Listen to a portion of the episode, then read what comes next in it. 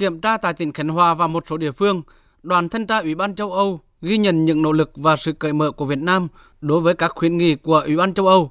Tuy nhiên, việc thực thi một số quy định pháp lý mới vẫn còn hạn chế và không đồng đều. Quá trình giám sát đồi tàu đánh bắt tại các địa phương đã được cải thiện, nhưng số lượng tàu mất kết nối khi đánh bắt vẫn còn cao.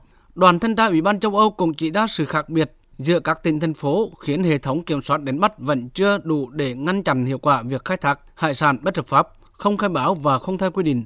Vẫn còn tình trạng tàu cá Việt Nam bị bắt giữ ở vùng biển các nước láng giềng. Đoàn thanh tra của Ủy ban châu Âu đưa ra một số khuyến nghị, trong đó ngành thủy sản Việt Nam cần chuyển hành ngạch giấy phép khai thác giữa các tỉnh đảm bảo không tăng giấy phép cho mỗi loài nghề.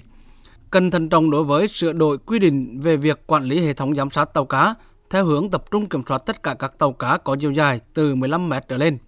Cần quy định cụ thể về khả năng thu hồi giấy phép của một số cảng được chỉ định trong trường hợp cơ quan quản lý cảng hoạt động kém hiệu quả.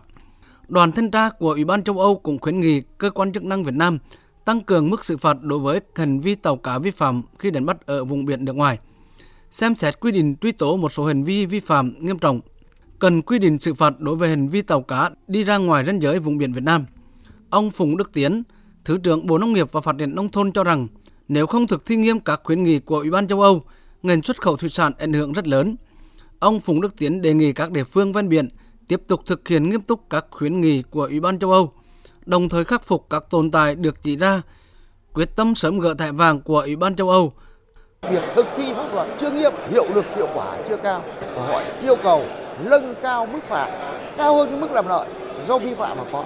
Thế mà thường trực ban bí thư đã chỉ đạo cũng như chính phủ thủ tướng chính phủ chỉ đạo phải thực thi nghiêm. Và nếu như thực hiện tốt được cái nghị định 42 thì chúng ta đã làm rất tốt việc thực thi pháp luật. Bộ Nông nghiệp Phát triển nông thôn sát cánh cùng các bộ ngành, cùng các địa phương quyết liệt sớm được gỡ được cái thẻ vàng.